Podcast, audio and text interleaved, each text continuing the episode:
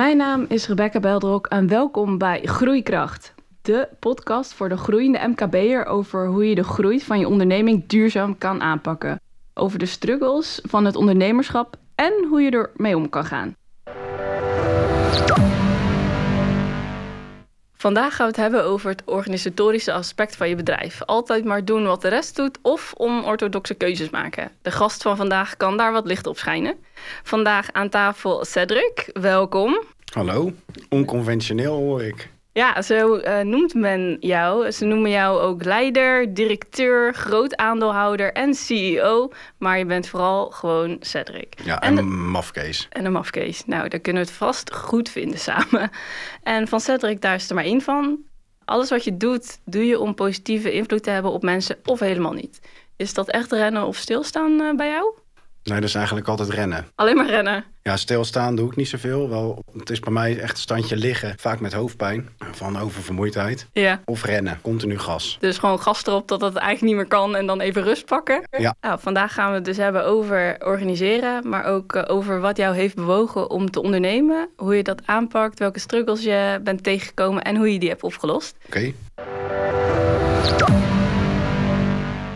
Jij hebt Kito opgericht Mhm. en je zegt je, je helpt, je schrijft en je praat. Mhm. Maar waarover dan allemaal? Over alles wat me bezighoudt, behalve mijn ontbijt. Dus dat vind ik dan niet zo interessant. Ja, Maar het is wel zo dat ik op dagelijkse basis in het bedrijfsleven zeg maar allemaal dingen tegenkom die ik raar vind. Hoe werkgevers omgaan met hun werknemers. En het feit dat ze dat werkgeverschap en werknemers noemen. Dus dat vind ik wel iets bijzonders. Er zit een soort Ja. van rare hiërarchie in van ik ben iemand die jou werk geeft. En jij mag het bij Gods gratie hebben. ja, Het is eh, de manier waarop mensen met klanten omgaan of met elkaar of gewoon niet met elkaar omgaan. Hoe ze oordelen over elkaar nog voordat ze elkaar kennen. Eh, niet werkelijk de verbinding met elkaar aangaan. En dat zijn eigenlijk allemaal dingen waar ik persoonlijk een beetje een eh ja, aan heb. ja, En dat wel anders probeer te doen dan anderen. En dat lukt helemaal niet altijd. Eh, omdat ik eh, soms ook gewoon moe ben en helemaal niet echt geïnteresseerd ben in anderen. Dus dan ben ik vooral over mezelf aan het praten, nu ook. Ik heb jullie nog nauwelijks een vraag gesteld en ik ga alweer eh, zitten oreren. En ehm, ik ga over het algemeen wel anders met collega's om dan de meeste andere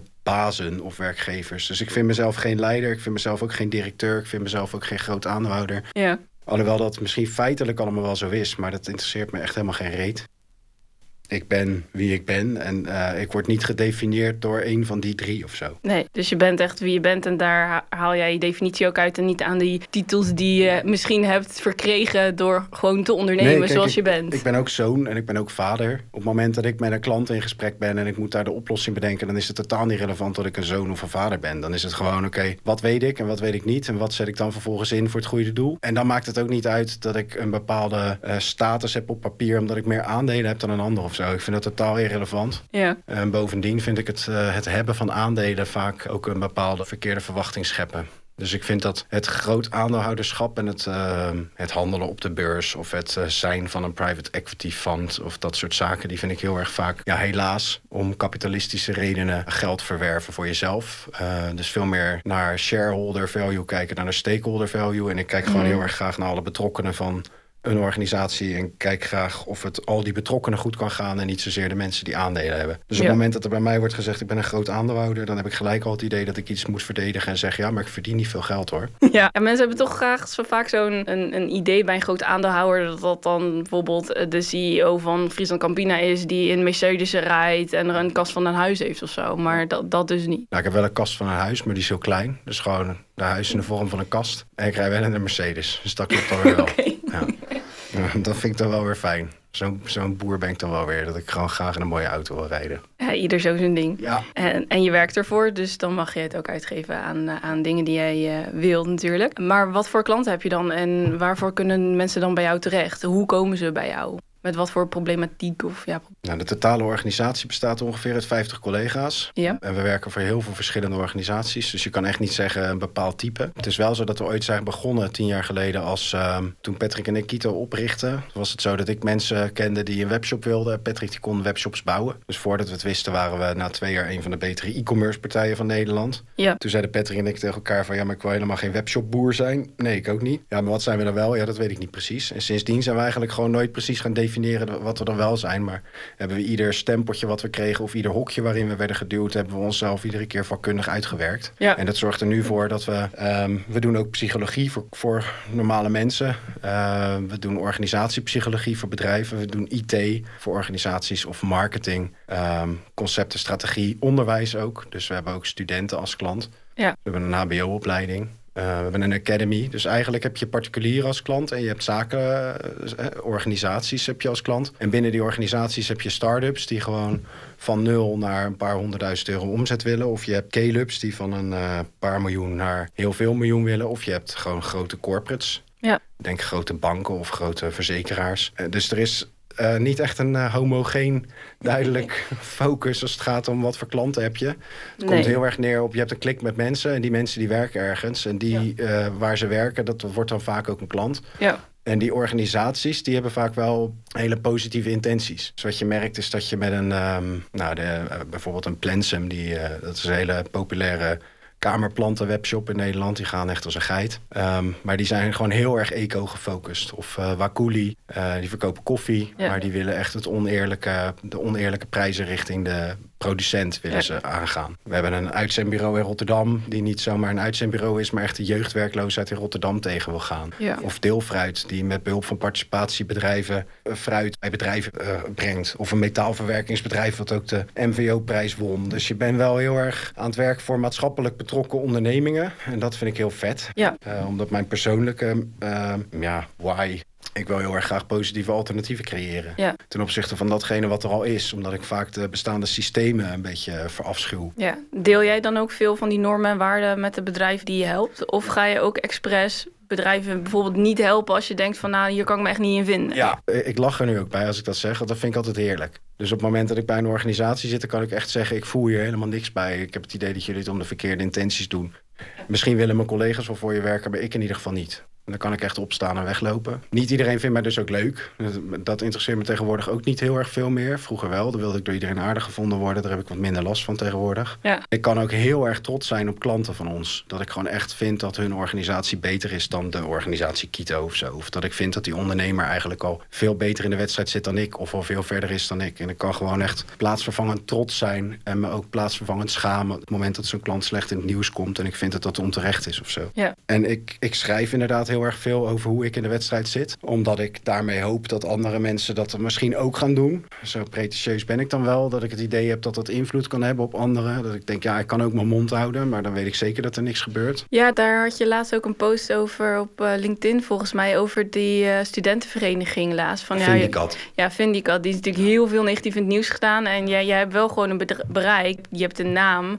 En die persoonlijke gebruik je dan ook om misschien, weet je, als je het helpt om één iemand uh, van gedachten te veranderen. Ja. Ik ben over het algemeen ben ik heel erg positief in mijn posts. Dus uh, complimenteer ik vooral dingen die ik goed vind gaan. Of het nou over Patagonia gaat bijvoorbeeld. Maar ik heb pas heb ik inderdaad ook echt wel mijn irritatie over Vindicat heb ik uh, geuit. Ik vind dat op het moment dat je zo structureel laat zien dat je op de onmenselijke manier bezig bent, dat je jezelf op een bepaalde manier gewoon zou moeten opheffen eigenlijk. En als je dat vermogen niet hebt om dat in te zien, dan vind ik je eigenlijk gewoon een lamlul. En op het moment dat je nou zo'n intelligente uh, groep mensen bij elkaar bent als Vindicat zijnde, en je pakt zoiets niet aan, maar je zit later misschien wel op hoge posities, dan vind ik dat in potentie gevaarlijk voor de maatschappij. Dus ik vind dat, ja. uh, dat mensen wel wat meer zelfinzicht mogen, uh, mogen laten zien op zo'n moment. En op het moment dat dat er nou te weinig over gaat, dan moet ik het misschien maar zeggen. En dat heeft waarschijnlijk helemaal geen invloed. Maar ik voel me dan wel geneigd om dat te zeggen. Dus dan doe ik dat. Ik had het ook bij Heineken. Die hadden vorig jaar anderhalf miljard winst. En nu stevenden ze op, af op een, uh, met een winstwaarschuwing richting de 400 miljoen winst. En daarom moesten er waarschijnlijk heel veel mensen worden ontslagen. Ja, daar gaat mijn bloed echt van koken. En uh, ik weet heus wel dat de nuances daar liggen. Dat je op het moment dat je organisatie niet de goede kant op gaat... dat je echt wel naar je personeelsbestand moet kijken. Maar ik denk dat als je eerst anderhalf miljard winst maakt... je hebt het dan een jaartje slechter en je gaat naar een winst van 400 miljoen... en je vindt dat dermate slecht dat er mensen zouden moeten worden ontslagen... dan denk ik dat je het niet goed hebt gedaan met je reserveringen in eerdere jaren. Dus daar mag dan wel wat van gezegd worden. En inderdaad, dat heeft dan een groot bereik. Maar over het algemeen ga ik liever op de positiviteit af. En dan zeg ik, nou, ik vind dat die dat echt heel erg goed doen. Dat vind ik wel vet.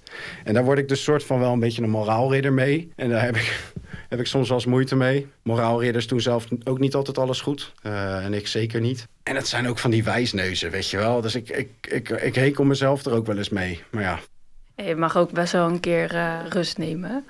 En eh, ja, als je het pro- goed probeert te doen, dan eh, volgen mensen je misschien niet. En je hebt genoeg mensen die je nu volgen, want je hebt een bedrijf opgericht van 50 man. Mhm. Maar je, je probeert dus te leiden met logica en liefde. Maar hoe combineer je die twee? En hoe weet je wat nou jouw juiste keuze is? Ik denk dat we het vooral eh, liefde leidend laten zijn. Dus eh, liefde voor de mensen en het individu. En dat op het moment dat je zo min mogelijk eh, de afslagen neemt die heel veel organisaties nemen, die je eigenlijk neemt vanuit gewenning. Dus eh, we nemen iemand aan voor HR, want dat hoort toch? Je hebt iemand voor HR. Maar je doet, dat, dus- je doet dat een keertje niet. Dat je dan kan kijken, oké, wat gebeurt er dan qua sociaal construct tussen mensen? En wat je dan ziet is dat je eigenlijk vaak wel van die soort van expeditie Robinson-achtige taferelen krijgt. Kamp Noord, Kamp Zuid. Uh, en binnen een eiland uh, van die verhoudingen op natuurlijke hiërarchie. Eentje gaat het paardje spelen, wordt niet helemaal geduld door een ander. Die heeft een grote mond, wordt op een bepaald moment weggestemd. Dus je ziet dat daar best wel een soort van hele sterke sociale constructen ontstaan. Die niet per se altijd heel erg liefdevol lijken te zijn. Maar wel heel erg uitgaan van gewoon mensen onderling. Zonder dat daar een bepaald verzorgend construct, wat HR heet, overheen wordt gesausd. Ja. Waarbij ik denk dat je eigenlijk van iedereen weer een soort van kleuters maakt. Dus we hebben nu een bepaald HR-beleid. Um, en er staan een paar regeltjes in en die regeltjes gaan we met z'n allen volgen. Maar daarvan denk ik, ja, weet je, dat hebben we ook ooit maar verzonnen met z'n allen, HR. En we hebben ook ooit uh, verzonnen dat er sprookjes bestaan als Hans en Grietje. Daar geloven we ook niet meer in. Dus als je nou niet meer in Hans en Grietje gelooft en je kinderen uitlacht voor het feit dat zij nog wel in Sinterklaas geloven, waarom geloven wij dan nog wel allemaal in het construct manager? En uh, ik vind dat we bij al dat soort dingen wel vragen zouden mogen stellen en zeggen waarom bestaan managers eigenlijk? Die zijn ooit ingesteld bij de bouw van de Amerikaanse spoorwegen. Dat er veel ongelukken gebeurden omdat er slecht gecommuniceerd werd. Hè. Dan werd er een testtrein die werd over het spoor gereden. Er waren mensen nog op het spoor bezig. Nou, daar vielen doden. Dus dan had je wel een manager nodig. Want die manager ging dan communiceren met andere managers. En ineens was het normaal, nou ineens, daar ging wel zoveel jaren overheen. Uh, was het heel erg normaal dat er managers waren. Terwijl ik denk dat een uh, managerscultuur of een procedurecultuur misschien wel logisch is in een vliegtuig of in een kerncentrale. Of uh, op de afdeling bij, uh, weet ik veel, op chirurgie in een ziekenhuis. maar verder, als het niet per se over levensbedreigende situaties gaat, ja. zou je het echt wel gewoon af kunnen met normaal menselijk contact onderling. En ik heb een beetje het gevoel dat we daar allemaal systemisch in de war zijn geraakt van datgene wat al bestaat. Terwijl op het moment dat je gewoon logisch blijft nadenken, dan hoef je al dat soort onzin helemaal niet te doen. En dan zitten die systemen je daarna ook niet meer in de weg. Dus je hebt nu eerder het idee dat, dat mensen systemen dienen in plaats van andersom? Ja, precies dat. Oké. Okay. En met Key2 probeer je dat dus ook om te draaien bij bedrijven waar je zit? Ja. Oké. Okay. En nu naar jou als ondernemer. Uh, 12 ambachten en 13 ongelukjes voordat je Key2 oprichtte. Hoe is dat zo gekomen? Uh, Kun je me iets vertellen over die reis die je hebt doorgemaakt? Ja, dat komt omdat er bij mij zelden een plan achter zit. Dus ik, uh, zit, ik, ik, heb inmiddels wel door dat er een rode draad achter zit... en dat dat, dat die, die positieve alternatieven zijn die ik altijd overal aan het zoeken ben. Ja. Maar toen ik 18 was en um, al wel vond dat ik wat kon... ik had gewoon een hele grote mond, al heel jong... Uh, ik zou het allemaal wel even laten zien en zo. En toen nam ik gewoon heel veel initiatieven. Dus toen ik 20 was dacht ik, ja, er is, geen, uh, er is geen leuk feest hier in het dorp en er moet een leuk feest zijn. Dus dan ging ik maar een feest organiseren. En als mensen me vroegen, wat vind je nou leuk? Dan zei ik, vrouwen en feest. Nou, ga daar dan wat mee doen. En dan hield ik een lokale misverkiezing. En dat werd dan een succes. En dan was er ineens een misverkiezing en er stonden dan 500 man in zo'n tent. En daar verdienden we dan best wel wat geld mee, ook zwart. En toen dacht ik van ja, dat zwart dat kan ook niet altijd een beroep zijn. Dus misschien moet ik maar naar de Kamer van Koophandel. Dan ga ik gewoon iedere maand ergens een misverkiezing houden. En dan heb ik een bedrijf. Ja. Dat is natuurlijk niet echt een businessplan. Zeker niet als je dat dan twee keer hebt gedaan en mensen op een gegeven moment was en uitgekeken op een mis en een misterverkiezing. Die twee had je dan ongeveer. In de stad om je heen, ja, daar kende je eigenlijk de mensen niet om zoiets te organiseren. Dus dan dacht je al snel, ja, wat ga ik dan doen? Nou, dan kwam je in aanraking met iemand die zei, ik wil een ijsbaan uh, beginnen. Kan jij die ijsbaan niet regelen? Ja hoor. En dan had je een ijsbaan uh, voor zes weken en daar was je aan het leven op schaatsverhuur. En dan had je weer een kerstmarkt in een winkelcentrum. En dat ging van links naar rechts. Er zat nooit een plan achter. Maar heel veel van dat soort ideeën en initiatieven die ik had... die kwamen allemaal maar half uit de verf. Want als ik eenmaal ergens mee begonnen ben, is het wel grappig. Maar ik ben vooral goed aan het begin van een initiatief. Maar ik ben een chaot. Dus organisatorisch komt er dan niet zo heel erg veel uit. Um, dus er is wel heel erg veel wat ik heb aangeraakt... wat uiteindelijk niks is geworden. En dan krijg je zeker in de regio krijg je wel een naam van... ik weet het niet met die gozer. En toen begonnen we Kito. En Kito ging ook alle kanten op... Mm -hmm. um, dus toen heeft iedereen bij Kito ook heel lang gedacht... ik weet het niet met die tent. En nu beginnen mensen toch te merken van... goh, dat is toch wel bijzonder dat keto uh, niet alleen bestaat... maar ook anticyclisch gegroeid is. Um, dat de mensen die daar werken en aandeelhouder van zijn... allemaal heel erg trots zijn op die tent. Wat heb je dan nu anders aangepakt met keto... in relatie tot die andere initiatieven? Toen was ik alleen. Ja. Meer, meer alleen. Toen was het toch meer dat ik vanuit mijn ego dacht... ik heb iets bedacht en ik wil daar de credits voor aan het eind. Dus ik ga dit wel even regelen. Dus ik kende mezelf nog niet goed genoeg. En nu is het, je doet het samen. Uh, en nu is het wel zo dat ik vaak goede ideeën heb. Wat uh, vreselijke opmerking. maar dat ik vaak een goed idee heb... maar dat andere mensen de uitvoering daarvan... of het, uh, het levenslicht zeg maar, ook echt beter kunnen laten zien dan ik. Mm -hmm. Beter maken dan dat ik het ooit in mijn hoofd had. Ja. En daardoor wordt het ook echt van iedereen. Dus je ja. ziet nu dat Kito is geworden wat Kito is, niet door mij. Maar doordat heel veel mensen daarop aanhaakten en zeiden... ik voel hetzelfde als jij, let's go. Ja, dus mensen, je hebt echt mensen met dezelfde normen en waarden... met die positiviteit om ja. je heen. En ik heb ze niet in de weg gezeten om groter te worden dan ik zelf. Ja. Dus ik ben ook niet bang dat er iemand groter wordt dan ik. Uh, dat is al veel vaker gebeurd en dat vind ik heel erg gaaf. Mm -hmm. Dus ik, ik vind het heel erg vet als er mensen om me heen groeien. En dan moet ik, moet ik ze vooral niet in de weg zitten. En ik Nee. denk alleen maar dat ik ze kan motiveren en uh, vertrouwen kan geven. En uh, kan zeggen tegen ze, joh, jij kan echt veel. En je kan het best uit jezelf halen. En uh, ik leg je geen strobreed in de weg. If anything, ik ga je helpen.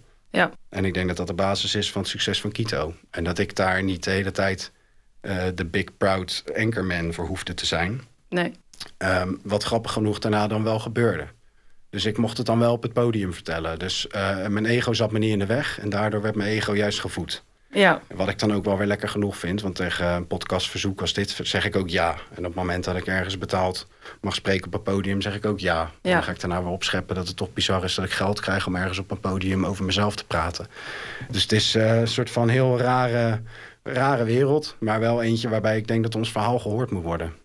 Ja, want je hebt dan, je, je geeft je mensen de ruimte om, om ideeën uit te voeren, maar ook jouw ideeën misschien van je over te pakken. Omdat Ja. zij misschien even nog wel een stapje terug kunnen zetten en te kijken van Zeker. hoe gaan we dit doen? Even goed over nadenken in plaats van Ja. gelijk eh, gaan rennen. Die zijn er heel veel hier, ja. En, uh, maar op die manier krijg je dus ook wel heel veel terug van jouw werknemers. Ja, en die mijn ideeën in twijfel trekken, maar die inderdaad ook zelf ideeën hebben en ze gewoon naar volle glorie ontplooien. Ja. Wat dus betekent dat het businessmodel van Kito altijd de mensen volgt in plaats van andersom. Mm -hmm. Dus omdat Patrick en ik in het begin ook zeiden... oké, okay, wij willen geen webshopboer zijn. Wat zijn we dan? Ja, dat maakt ons niet uit. Dat heeft er uiteindelijk voor gezorgd dat we ook een hbo-opleiding hebben... of een psychologiepraktijk. Gewoon omdat er mensen aanhaken bij de organisatie die zeggen... ik kan dit heel goed en ik vind dit heel vet om te doen... en ik zou dat graag willen gaan doen. Ja. En dat wij dan zeggen, oh vet, hoe kunnen we je helpen? En dat ze eerst zeggen, oh, mag dat dan? Zeker in het begin nog. Ja. En nu weet iedereen dat altijd alles mag. Als het maar met de beste intenties is. En Ja. zuiver. Um, er, zitten, er zitten wel een aantal kaders aan. Het moet wel een soort positief alternatief zijn ten opzichte van datgene wat al bestaat. En die initiatieven die, die, die, die vinden nu dus ook in steeds snellere uh, frequentie ontstaan ze, zeg maar. En dat Mhm. gebeurt sneller dan ik het zelf voor mogelijk had gehouden. Dus nu kan ik wel zeggen, ja, dat is uh, heel erg sterk bedacht door Patrick en mij. Maar we hadden de helft van alles wat er vandaag bestaat echt niet kunnen voorspellen. Um, dus het succes van Kito is ook daadwerkelijk iets waarbij ik veel meer denk dat het zit in het loslaten en het vrijlaten van de mensen en het volledig vertrouwen van het kunnen van iedereen, dan um, de, de ondernemerschapskills van Patrick en mij. Ja. Die zijn uh, denk ik helemaal niet zo supergoed als iedereen zou denken. Wat is de grootste uitdaging die je bent tegengekomen als ondernemer? Blijven doorgaan met die weg die we bewandelden. Kijk, op het moment dat je heel veel van die T-splitsingen hebt... en je gaat heel vaak rechtsaf, waar zo goed als iedereen altijd linksaf gaat... en je Mhm. doet dat stelselmatig... dan kom je na tien van die T-splitsingen totaal ergens anders uit... dan waar al die andere mensen staan. En als je dan zo'n moment van bezinning hebt en om je heen gaat kijken... dan heb je echt wel momenten dat je denkt... oh jezus, ben ik nou helemaal gek geworden of niet? Ja. Vooral ook op het moment dat je dan op verjaardagsfeestjes echt wordt uitgelachen... en dat iedereen zegt, wat ben je nou aan het doen? Of dat er ineens een ontslagronde was... waardoor heel de wereld weer tegen je zegt... ja, zie je nou, je hebt ongelijk, je hebt ongelijk. Mhm. Om dan toch te blijven doorgaan en te geloven in datgene wat je aan het doen bent. Ja. Dat vond ik het allermoeilijkste. Het is echt uh, ver vertrouwen op, op een soort van onderbuikgevoel. Want waar, waarop waren die, die keuzes dan gebaseerd? Om toch te zeggen, ik ga altijd maar rechtsaf in plaats van linksaf. Niet geloven dat linksaf daadwerkelijk iets goeds is. Terwijl we eigenlijk nog helemaal niet wisten of rechtsaf dan wel het goede was. Gewoon denken, ja, maar die keuzes die iedereen maakt... die zijn, die zijn vaak ingegeven door gewenning. Ja, Ja. Iedereen doet dat, dus het zal wel kloppen. Ja, Dat begrijp ik als je het hebt over iedereen die loopt met een winterjas buiten als het buiten koud is.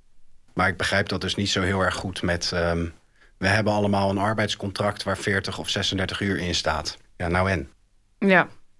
Dus echt die achter je onorthodoxe keuzes blijven staan. Ook al zegt de hele Ja. omgeving, zowel privé als zakelijk, van ben je helemaal gek geworden. Ja, dat vond ik echt het moeilijkste. Maar hoe ben je daar dan mee omgegaan? Steun bij elkaar. Dus ehm, ik denk dat... eh, wat ik zeg, Pet en ik zijn Kito begonnen. Maar in de loop der tijd komen er natuurlijk meer van die eh, anarchistisch-achtige types bij je werken. Die, die, die zich daardoor aangetrokken voelen. Ehm, dus op een bepaald mom- moment ga je ook wel gelijk halen bij je directe collega's. Ja. Eh, dat betekent niet dat we elkaar niet gewoon keihard spiegelen ook. En elkaar de waarheid vertellen van de andere kant. Maar het is wel zo dat je samen sterk staat. En met z'n vijven gewoon wat steviger in je schoenen dan in je eentje. Dus op zo'n verjaardagsfeestje vond ik het vooral ook moeilijk. Ja. Want daar sta je in je eentje. eh, Ben je in de rug- tuin. Ja, ben je Met, rugdekking kwijt. Ja. ja, daar staan er tien mensen die hebben een mening. Ehm, en die hebben misschien ook allemaal wel eh, meer geld, meer aanzien, weet ik veel. Hè? Dus allemaal, die hebben op een bepaalde manier hebben ze het allemaal, lijken ze het beter voor elkaar te hebben of zo. Dus dan ben je ook al wat sneller geneigd om te zeggen, ja, misschien heb jij wel gelijk. En vaak gaf ik ze maar gewoon gelijk om van het gezeik af te zijn. En dan deed ik alsnog het andere ding. Ja. Maar nu, het is nu wel grappig om te zien dat die tendens wel gekeerd is. Dus dat je ziet dat je nu zoveel gelijk krijgt van de massa, slash de markt. En dat ze zeggen, goh, eigenlijk is jullie manier misschien wel de manier. Dat ik nu eh, gewoon een beetje smadelijk, lachend zeg, eh, ja, dat denk ik ook. Jawel. Ik ga het in ieder geval niet ontkennen. ja. Ik ga ook niet doen alsof het wiskunde is. Want ik denk echt wel dat Pet en ik en alle andere collega's... en zeker Lennart daarna ook, Lennart Thoma, organisatiepsycholoog... Mhm. Ik denk wel dat wij heel erg veel keuzes hebben gemaakt... op basis van boerenlullen, verstand en intuïtie. Dus ik ga nou ook niet doen alsof wij de wereld hebben uitgevonden... op een goede manier. Nee. Maar ik geloof wel dat heel veel andere ondernemers eigenlijk wel aanvoelen... dat zoals wij het doen, dat ze dat ook willen doen... maar dat ze het nog niet helemaal durven. Ja, en dan kunnen ze misschien wel jullie voorbeeld volgen van... oké, dan hoef ik het niet alleen te doen. Dan hebben we wel steun van jullie. Ja, ik krijg heel veel reacties, echt op maandelijkse basis meerdere keren van ondernemers die zeggen: Ik ben het nu ook gaan doen. Het voelde altijd al beter, maar ik wist niet zo goed hoe. Daarom hebben wij dus ook een podcast opgenomen met Hoe dan.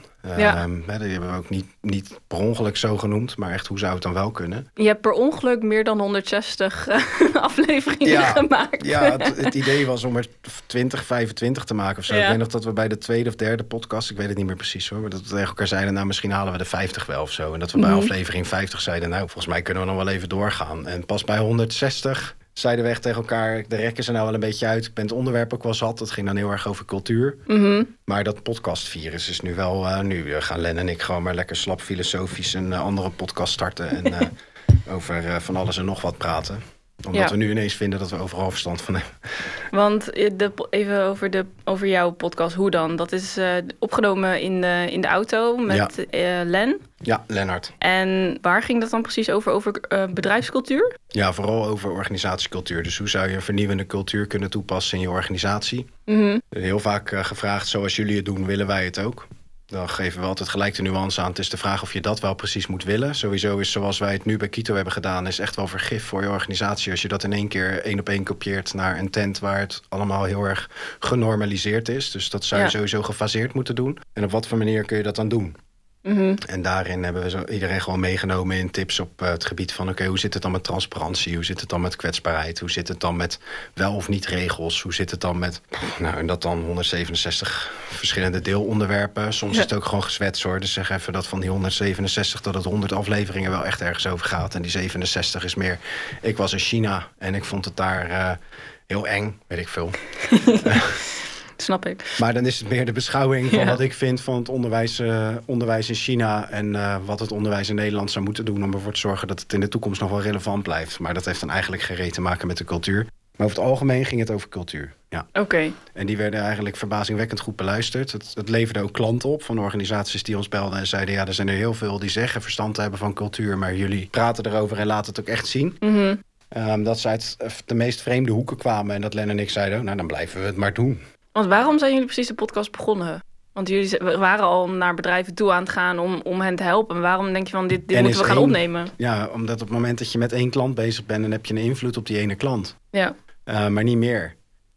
En ik denk wel dat het gewoon handig is dat op het moment dat mensen uh, er iets mee zouden willen, maar die informatie is niet voorhanden. Len en ik hebben altijd gezegd: alles is right to copy en niet copyright. En neem het lekker over. Leer wat wij hebben geleerd. Uh, we doen niet alsof we wiskundige wetenschappers zijn, maar we weten wel waar we tegenaan zijn gelopen en wat er allemaal moeilijk was. Gewoon ervaringen delen en dan kijken of het van toepassing is op andere mensen en dat zij erover van kunnen leren. Ja, en Lennart die ging daar als eerste over schrijven. En uh, toen dacht ik nog van ja, maar goed, waarom zou ik daar nou over gaan schrijven? Want wie wilde nou naar mij luisteren?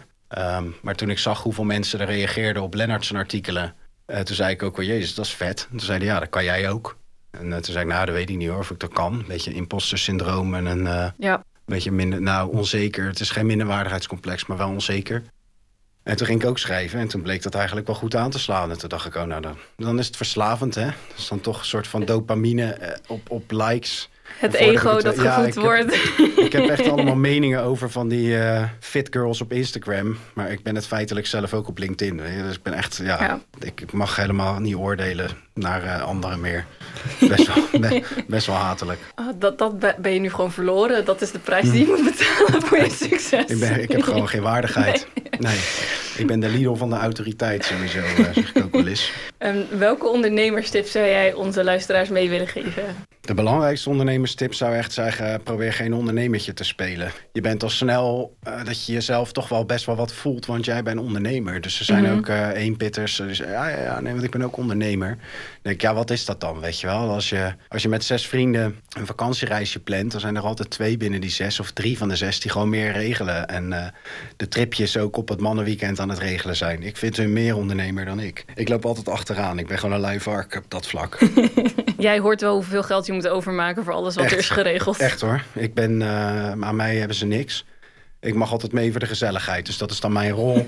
ik ga over het algemeen ga ik dan in een uh, busje ga ik, uh, zingen door die microfoon van de gids. En dan hebben ze in ieder geval gelachen met me. Maar um, ik, ik zou dus niet willen zeggen, je bent bij de KVK ingeschreven... en vanaf nu ga je je op een bepaalde ondernemersmanier gedragen. Blijf vooral gewoon mens. Mm -hmm. um, en ga op een menselijke manier met elkaar om. Dus als jij ondernemertje gaat spelen... dan ga je ook ineens praten over offertes en contracten en uurtarief. En daar ga je dan een heel ding van maken. Mm -hmm. Ja, met alle respect. Als je, waarom? Wat nou contract? Wat nou uurtarief? Je bent toch gewoon wie je bent. Mm -hmm. En je gaat die ander toch proberen te helpen op een bepaalde manier. Ik heb, gisteren heb ik nog een verkoopgesprek gehad tussen aanhalingstekens. Ik was daar met één collega en ik was bij een organisatie. En wij denken echt dat we op een bepaalde manier... door op een bepaalde manier iets aan te gaan... dat wij daar echt het verschil kunnen maken. Maar het is daar geen moment over geld gegaan. Dus gewoon, ik denk dat wij het zo kunnen doen. En dat gaan we proberen in de komende drie maanden.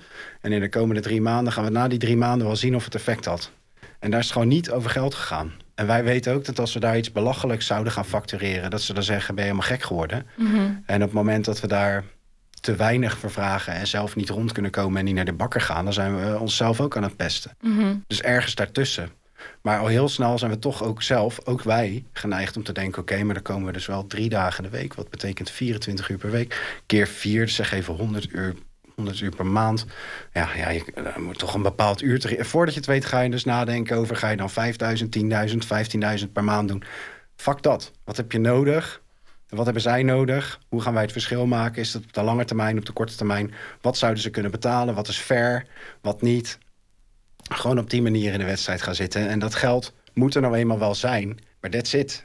En ja. uh, nou, dat, dat uh, altijd die vragen blijven stellen, dat vind ik wel prettig.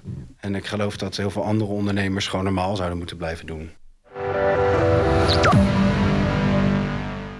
En uh, als je kijkt naar de toekomst, als je vooruitkijkt naar je branche, zit niet per se in één branche, um, en naar je bedrijf, welke ontwikkelingen verwacht jij? Ik verwacht dat wij uh, steeds minder een bedrijf worden. Ik geloof nu al dat wij meer als een beweging gezien worden dan als een bedrijf door de mensen die ons goed kennen. We hebben 50 aandeelhouders. Het zijn niet allemaal collega's. De helft van de 50 aandeelhouders zijn, uh, zijn collega's. En de andere 25 uh, zijn klanten, toeleveranciers, fans van het eerste uur, uh, mensen uit de buurt. En ik geloof dat die 50 aandeelhouders in de, in de komende 10 jaar... dat dat er misschien wel 250 kunnen gaan worden. En dat het steeds meer een beweging wordt van mensen die ook die positieve intenties hebben. En die positieve alternatieven zoeken. En dat het in de breedste zin van het woord kan worden gedaan. En dat um, de rest van Nederland steeds meer gaat zien dat dat ook wel eens een businessmodel zou kunnen zijn. Dus dat je niet een businessmodel kiest en daarna de mensen gaat zoeken. Maar dat je mm. veel meer zegt, oké, okay, welke mensen voelen zich hier allemaal sanang bij? Ja. En wat willen die daarna voor business doen? Zodat je dus ineens een soort van een hele rare patatzak krijgt van allerlei rare activiteiten die ik nog niet kan voorspellen. Dus ik weet één ding zeker. Dat is dat er over tien jaar iets totaal anders staat dan wat ik in mijn hoofd heb. Dus ik kan daar ook geen voorspelling over doen. Mhm. Maar dat wij in de kern gedragen gaan worden door meer mensen, dat geloof ik wel. En ik geloof ook dat we gaan bewijzen dat op het moment dat je je veel meer focust op welbevinden en op welzijn, dat de welvaart dan kan voortvloeien uit die eerste twee. En wat je nu vooral ziet is dat organisaties kiezen voor welvaart en dan, oh ja, we gaan ook nog wel een beetje proberen om goed te zijn.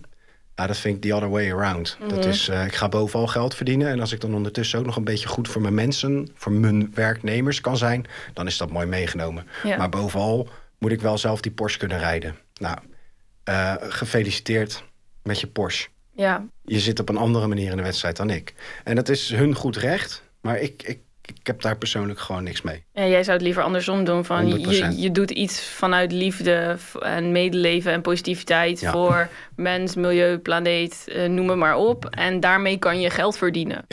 Ik weet ook dat iedereen die. ehm, iedereen gunt mij die Mercedes die ik nu rij. Maar op het moment dat ik hier met een Porsche voor was gereden, dan ontstaat er toch haat en nijd. En hoe vaak ik niet heb gehoord van mensen die ergens werken. Ja, mijn salaris kon niet omhoog en er, er werd allemaal beknibbeld en alles was ellende. Maar dan komt vervolgens de directeur wel met een gloednieuwe camper voorgereden van 100, 100 tot 150.000 euro.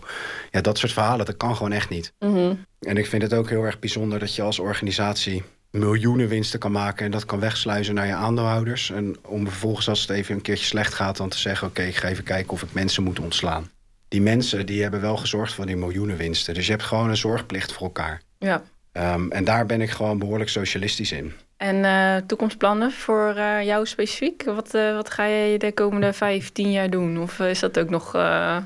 Ik zou heel graag minder aandelen willen dan dat ik nu heb. mhm. Dus ik geloof dat ik in de komende tien jaar extreem ga verwateren. Omdat ik wil dat er meer toetreders bijkomen. En dat mijn belang op papier ook minder groot is. Zodat mijn mond misschien ook wat kleiner wordt. Denk je dat dat eh, gaat gebeuren? Nee, die aandelen wel, maar mijn mond niet. Ik zou het wel heel erg vet vinden als ik op creativiteitsvlak eh, meer ga durven. Dus ik ga komend jaar voor het eerste theater in met Lennart. Ja. hebben we vier theatervoorstellingen. Dat vind ik doodeng, want ik heb nog nooit op een... eh, ja, als, als kindje eh, heb ik eh, een keer, weet ik veel, blokfluitles. Een, een voorstelling op het podium gedaan, wat Mhm. geen geluid was. Maar nu eh, gaan we theater in. Ik schrijf gedichten. Ik zou het best vet vinden als dat een dichtbundel wordt en misschien daarna wel meer. Ja. Ik zou die creatieve expressie zou ik meer de ruimte willen geven bij mezelf. En Ja. dat vind ik doodeng. Maar je staat al wel regelmatig op een podium om te spreken. Wat, wat maakt dit dan zo anders? Ja, omdat je daar een... ehm, daar verwachten mensen een rol als spreker van jou. Ja.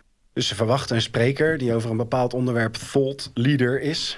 Ehm, En dan komen Lennart en ik vrij onconventioneel een verhaal vertellen waar vol, eh, daar zit wel heel veel waarheid in, maar dat zit doorspekt met grappen. Dus daar ben je een soort van positieve verrassing van het congres. Ja. Dan kan je eigenlijk alleen maar winnen. En nu is het zo dat we daadwerkelijk hebben gezegd: wij gaan het theater in, koop een kaartje. Mhm. Dus dan zijn er een paar honderd kaartjes voor 25 euro verkocht. En die mensen die gaan toch in de zaal zitten. Het erg is nog dat het theater ons ook heeft ingeschaald in de categorie cabaret. Wat aan zich al een grap is, omdat wij misschien helemaal niet zo grappig zijn. Maar daardoor, mensen verwachten toch iets van je. En die gaan Ja. gewoon met een arm over elkaar zitten, achterover in die rode stoffen stoel. En die zeggen, nou, laat maar eens zien. En Len en ik vinden dat eh, doodeng. Nou, hij niet trouwens. Len zegt van niet. Die heeft een soort van betonnen kop. Pokerface, misschien van binnen ja, is die echt... pokerface. hij eh, heeft deze wel zweetplekken, echt.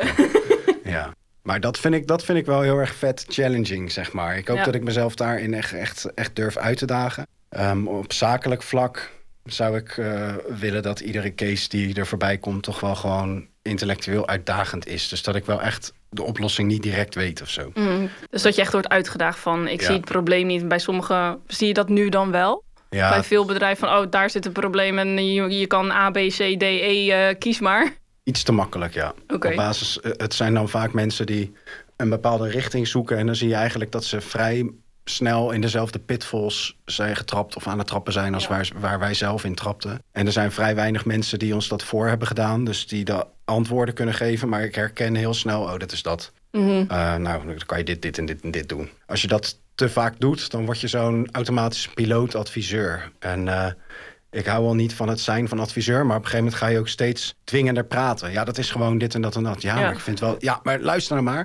Dus Ik heb dan- het al zes keer gezien. Ja. Luister nou gewoon, dan hoef ik niet het hele riedeltje weer af. Exact. En er zit dan ook geen. Er zit mijn hart dan niet meer in. Nee, en ja. eh, ik zou het wel vet vinden als ik gewoon met cases te maken heb. Dat ik echt denk, Jezus, hoe gaan we dit nou in vredesnaam doen? En dat, dat vind ik vet. Ja, dus eh, samenvattend vooral ondernemen vanuit liefde en positiviteit. En Mhm. eh, daar dan toevallig geld mee verdienen. Mensen niet dienend aan systemen, maar andersom. Mhm. En vooral in de toekomst. Ja, ik ben ook benieuwd naar je nieuwe podcast. Ik eh, Mhm. kijk er naar uit. Ja. En je, je theatershow, daar ga ik ook eens naar kijken. Ik zal de link ook delen. Dus dan kunnen onze luisteraars hem ook vinden. En heel erg bedankt voor je tijd. Ja, graag gedaan. Anytime, aandacht, hè, daar ga ik goed op. Eh, heel erg bedankt en eh, wellicht tot ziens. Met liefde.